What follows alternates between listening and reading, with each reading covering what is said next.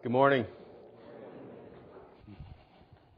Looks like the light is on. I think I'm okay. All right.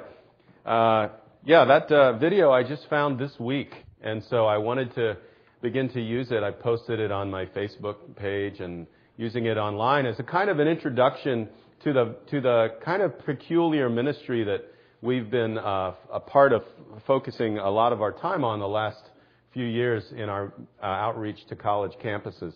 You know, as uh, as the video alludes to, and and even Pastor Joel, uh, when we in our campus ministry with Campus Crusade or Cru, whichever you prefer now, um, when we kind of look at a, a, a campus of thousands of college students, we're always trying to diagnose, hey, what are the best ways to really make the message of the gospel really clear and easy for a student to grapple with and understand during their several years, maybe four, maybe five, maybe more, of college experience. And one of the things that we've learned, especially in today's world, as the demographics, the, the cultural and racial demographics of our country continue to change, is that our generally kind of white campus crusade culture isn't good enough. It's not good enough for, to, to really speak the gospel well into, into the cultural language of many of our students. Increasingly, more and more, soon more than half of our students don't have that kind of a cultural heritage. So I'm a part of a group of people who are really pressing our ministry to kind of learn how to move and shift and develop these uh, ethnically oriented and culturally oriented ministries so that on a particular campus, for instance, uh, let me use one that you're familiar with, Penn State University, there's a large campus crusade or Cru group, Penn State. It's probably mostly white kids. But then there's also a, a, a significant group of Asian American students that are also affiliated. They call their ministry EPIC. And there, there's a, a group of our staff who work just with international students, reaching out to international students and scholars that have come to Penn State. And so these different groups allow us to get the gospel more fully and properly to more of these people because we believe that college ministry window is a precious, precious opportunity uh, to change lives of students, to change the world for Christ. That's the part that we like to play. So just uh, to end my commercial for Cru and get to the real heart of the matter, outside in the foyer I have a little sign-up sheet if any of you would like to receive our newsletter either by email or by snail mail. You could do that. And also I put together a short little update, half page ministry update that tells you a little bit about how our family is doing and some prayer requests about our family and ministry. So enough of that. I'd love uh, for you to turn with me, if you will, to Mark chapter 14. I didn't pick this passage randomly uh, or out of a hat or anything, but as I was uh, spending time with the Lord this uh, a few months ago, I really had such a a deep time of studying Mark 14 that I thought this has got to be a message uh, that I can give in some places. So you're stuck with it, I guess, as a result of that. I'm going to read aloud um, Matthew, uh, Mark 14, 1 through 11. And I'm reading from the ESV uh, version. It was now two days before the Passover and the Feast of Unleavened Bread. And the chief priests and the scribes were seeking how to arrest him, that is Jesus, by stealth and kill him. For they said, well, not during the feast, lest there be an uproar from the people. And while he was at Bethany in the house of Simon the leper, as he was reclining at table, a woman came with an alabaster flask of ointment of pure nard, very costly, and she broke the flask and poured it over his head. There was some who said to themselves indignantly, Why was this ointment wasted like that? For this ointment could have been sold for more than 300 denarii and given to the poor. And they scolded her. But Jesus said, Leave her alone. Why do you trouble her? She has done a beautiful thing to me. For you always have the poor with you, and whenever you want, you can do good for them. but you will not always have me. She has done what she could. She has anointed my body beforehand for burial. And truly, I say to you, wherever the gospel is proclaimed in the whole world, what she has done will be told in memory of her. Then Judas Iscariot, who was one of the twelve, went to the chief priests in order to betray him to them. And when they heard it, they were glad and promised to give him money. And he sought an opportunity to betray him. This morning, I do want to say how good it is to be back in Millersville. I, uh, I, I, I'm in denial that it was actually 30 years ago that I was an undergrad at Millersville and worshiping in these pews. Uh, I, I, I, I know it, it's true for everyone who as they grow older, but I just can't. I keep thinking, where does three decades go? What happened? Uh, and yet it's wonderful to be back. And um, I'm here alone. My wife Helen and our boys Jonathan and Andrew are back in, in Boston. Jonathan uh, is a homeschooled junior, and he's been a huge part of a Shakespearean play, Hamlet. And they did their performances Friday and twice yesterday. And uh, tomorrow, Andrew starts his spring lacrosse practice at his school. So there's no way the family was coming to Pennsylvania this weekend with me. But I'm in town for a few days doing some visiting and, and uh, staying with my parents who still live in the, the big city of Corryville to your south. The bright lights that you see down there on the horizon. That's the big city. And uh, I'm delighted to be back.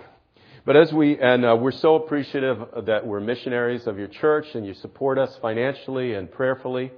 And so uh, we're really grateful for that in all our ups and downs and challenges in ministry. We know very much uh, how much we need uh, to be connected with you and for you to connect with us. And so thank you very much. As we look at this passage of Scripture, I reflect on a couple of things that I hope we see here this morning. Uh, I hope that it, it helps us begin to prepare for Easter because the, the text kind of fast forwards us to that week, that last week, the beginning of that last week of Jesus' earthly life. And I hope it also reminds us, as we look at uh, this passage, of our deep need for God to work in our lives on a regular basis, to free us from all forms of greed that would kind of creep in and steal our devotion to God. I, I think we're going to notice that there's a very strong contrast here between giving and between grasping, between Mary and Judas. And I think also we will see the patient majesty of our Lord Jesus shine forth from these verses again in a way that I hope we will honor and bless him. So, the setting here in Mark 14 is just before Passover. It's the beginning of what we would call Holy Week, very near Jerusalem. And the text we're, we're centering in on Mark 14 is one of three texts that the gospel writers use to explain this particular incident. Mark, uh, Mark 14, Matthew 26, and John chapter 12 all give a separate account of this actual event the event where Mary pours this oil, this costly, expensive oil, and anoints Jesus at this dinner. Uh, Luke does not give this account, but he actually talks about a different situation that sometimes confuses the reader because Luke in chapter 7 gives an account of Jesus at another dinner with an unnamed Pharisee and a woman, a woman of kind of ill repute comes in and weeps and anoints Jesus as well. But that has to be a different situation that happened earlier in the ministry of Jesus because here in Mark 14 and through Matthew's help and through John's help, we put the picture together. We see very clearly that this woman was Mary, the sister of Lazarus, not a woman of ill repute, but a woman with a wonderful heart uh, to worship the Lord. And uh, while the situation has some similarities, it's different enough to be a different account, a different situation.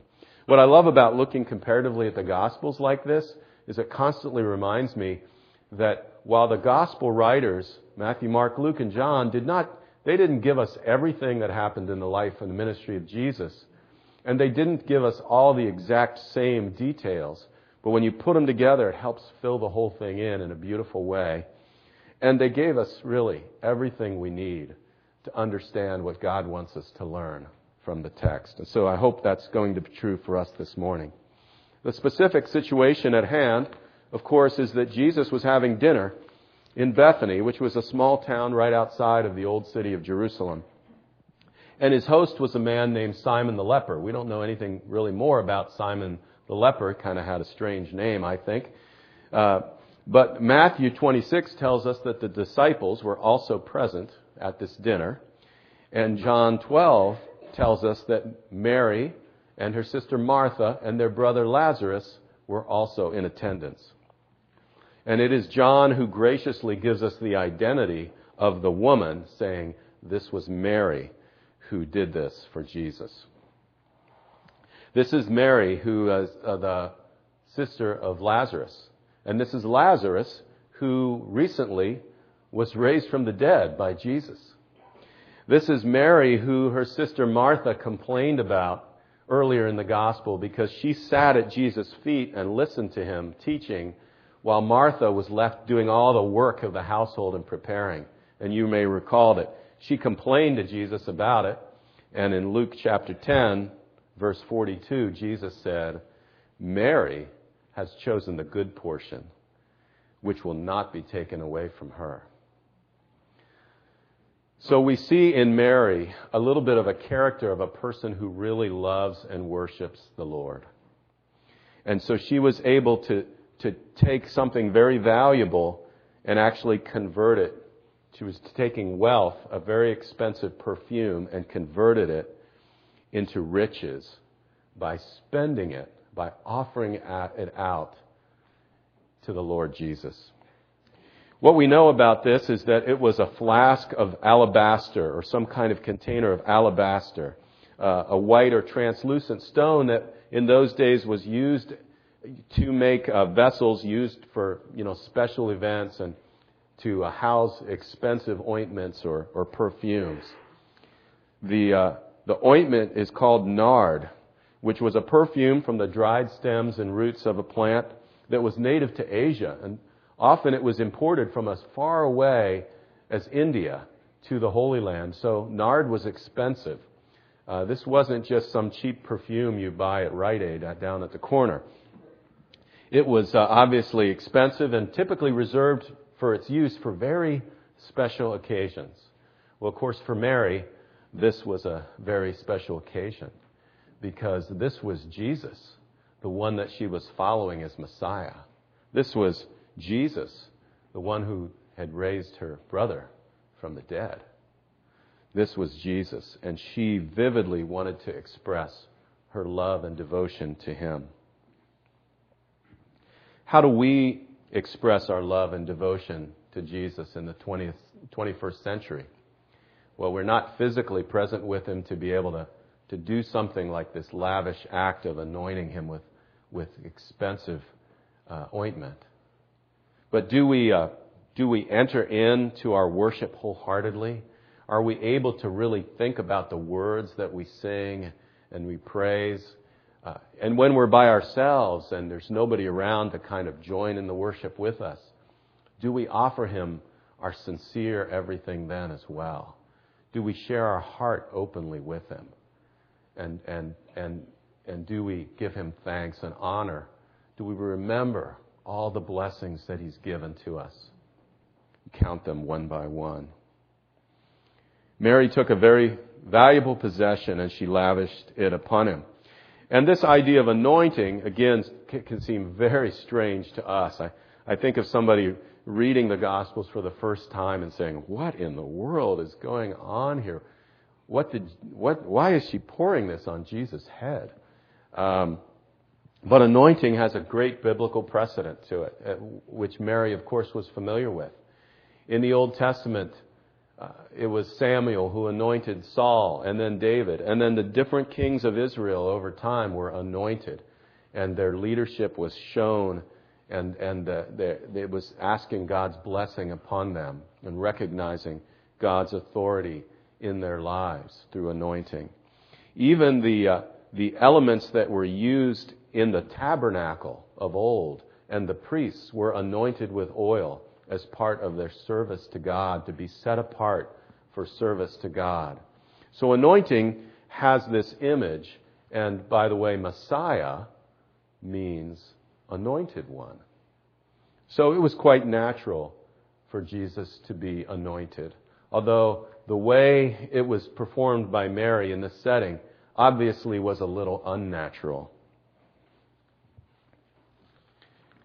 She took this role boldly in a room probably, possibly primarily filled with men, and she came and she took this very expensive ointment and lavished it upon Jesus. Now, uh, it says that he was reclining at table, which means probably he was, you know, slanted down, maybe, maybe leaning on one elbow, kind of in the kind of Greco-Roman way of eating. And so she got the, uh, the oil on his head and somehow she got it down on his feet. I don't know. I'd kind of like to see that on video to figure out how that happened. But, but, uh, she lavished this liquid upon him. She didn't just give him a little dollop. When my, uh, pastor in Boston, uh, gathers uh, a group of us around to pray for a sick person, according to James chapter 5, he takes this little drop of oil and anoints it on that person, and we pray for them. Maybe someone who's going through a great sickness or cancer. And we pray together. But he just gives this little drop of oil. Uh, Mary dumped the whole thing on Jesus. not everyone thought this was a great idea, did they? What was the reaction that was given? And no one apparently applauded. No one perhaps even nodded their head. But instead, there was this indignant response. Why did she do this? Just think of all the money that that cost for her to dump this uh, liquid on Jesus. Why, we could have, we could have sold that and used that money to distribute it to the poor. What a waste of worship by Mary. And so it went. And you can almost think of Mary listening to this immediate reaction, and maybe she kind of begins to get think, wow, maybe I did the wrong thing. I felt prompted by God to do this, but maybe this was really foolish on my part. But Jesus would have none of it. And he said, Leave her alone. Why do you trouble her? She has done a beautiful thing to me. Jesus immediately came to Mary's defense. What Mary did was so lavish and extravagant and a demonstration of pure love and devotion. And Jesus was not going to allow her to be berated for that. He didn't just say, hey, it's okay it was a little weird, but it's okay that she did this. Can you imagine with the nard dripping down his hair? But no, he said, she has done a beautiful thing. He elevated her gift of worship in the highest way. And he didn't stop with that, did he? He had more to say about it. He said, yeah, you could give the money to the poor, but frankly, you're going to have plenty of opportunities to help the poor. And indeed, as Jesus instituted the church and started our ministry as Christians, he wants us to care about the poor. He cared about, he preached to the poor, he lifted the poor up. He's commanded us to do that. This is not about neglecting the poor. But Jesus said, you know what? You, are going to minister to the poor. But what Mary has done she did something that, frankly, none of you understand. She anointed me for my burial, which is going to happen a lot quicker than you realize. Jesus knew, and he understood. I don't believe that Mary knew that. I don't believe that any of the disciples fully understood that. But Jesus knew. And then he took it even a step further. He said, Truly I say to you, wherever the gospel is proclaimed in the whole world, what she has done will be told in memory of her. So while Mary got a rebuke from some of the disciples, and it's John who tells us that Judas was in the forefront of that rebuke, that it was Judas who maybe was the most outspoken one. Maybe Judas actually stood up and pointed at her and said, Why did you do that? What a waste. And then John says, frankly, Judas didn't care about the poor. He was a thief. And he had been taking money. He had taken money from the money bag that he kept for the group of disciples. So John unmasks Judas' motive completely and gives us this powerful comparison. Here's Mary. Mary, who already in Scripture we had seen that she had a heart of devotion to the Lord Jesus. And whatever she understood about his ministry, she understood enough to know that he was the Messiah and she wanted to follow him. And she was a fully devoted follower. No, she wasn't one of the 12 hand-picked disciples, but she was devoted. And so she took possibly the family's most expensive possession. We don't really know how wealthy their family was, but she took a great expensive thing and said, I'm going to give this to Jesus. I'm just going to pour it out on Jesus because he's worthy of it. And she did not even know how significant that act would prove to be one week later when Jesus was dead. So we have this comparison. We have Mary who gives freely. And uh, it, like the money just flows through her fingers and she doesn't care how much this cost if she can give it to Jesus. And then we have Judas who immediately thought with dollar signs in his eyes, what a waste. Oh, we could have had that money, and perhaps I could have had that money. Judas, who instead of giving extravagantly, grasps at it. And what Judas got was a rebuke from Jesus. What happens next in uh, verses 10 and 11? We get this picture that it was very soon afterwards, perhaps that very night, perhaps the next day, we don't know exactly when, that Judas, perhaps stung by the rebuke of Jesus, perhaps once again feeling that tug of materialism or greed or that sense of, ah, I want money, going to the high priests secretly and saying, Hey, what will you give me if I give you Jesus? And they promised him money, and he was glad. They were glad to promise him money, and he took it. For a fistful of dollars, he turned from worship to grasping for a profit. You know, another contrast between Mary and Judas, of course, is that uh, Mary gave freely and she probably never regretted it. But Jesus got, or Judas got his 30 pieces of silver, but he never had time to use them, did he? He never spent them. One gift goes on for all of the church history. So that today in 2012 in Millersville, Pennsylvania, we're talking about Mary and what she did. And Judas got nothing. What a contrast. I think a final comparison is worth looking at. It's something that I've been thinking about. And I've been thinking about this. Am I more likely to be like Judas or Mary? Now, at first, I really want to say, oh, hey, I worship God. I believe in Jesus. Of course, I'm more like Mary. I mean, we came to worship this morning, didn't we? And if, if we could have been with Jesus in the flesh, oh, we would have done anything we could for him, right? But when I think about Judas and Mary, and I, and I compare them again, I think, okay, who spent more time with Jesus? Mary or, jo- or Judas? Well, the answer is Judas. He was one of the close disciples. Who heard more of Jesus' teaching and got to absorb it over a three year period? Judas or Mary? Well, Judas, because he was We don't know how much Mary was a part of things, but Judas was definitely there all the way. Who got to see more miracles? Who got to actually participate in that small group Bible study with Jesus and his disciples? It was Judas. Judas got the best teaching available directly from the Son of God.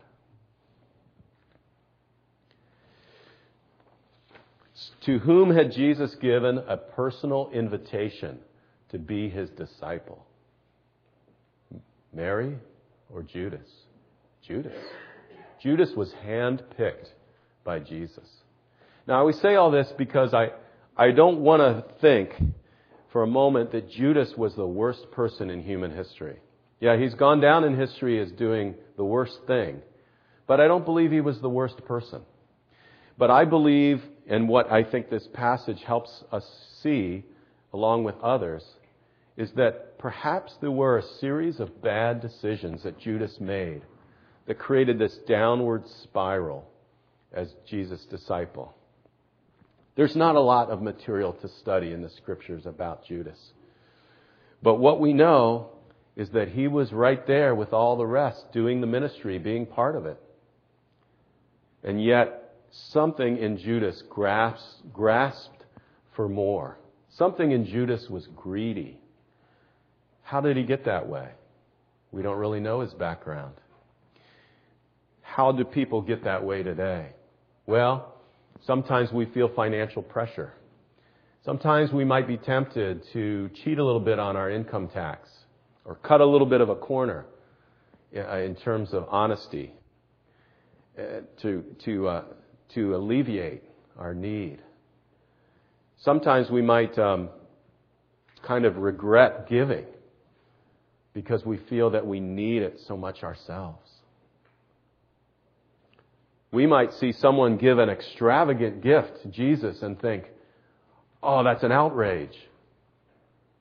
We could have done something so much better with that money than waste it that way. And then we find ourselves becoming more like Judas.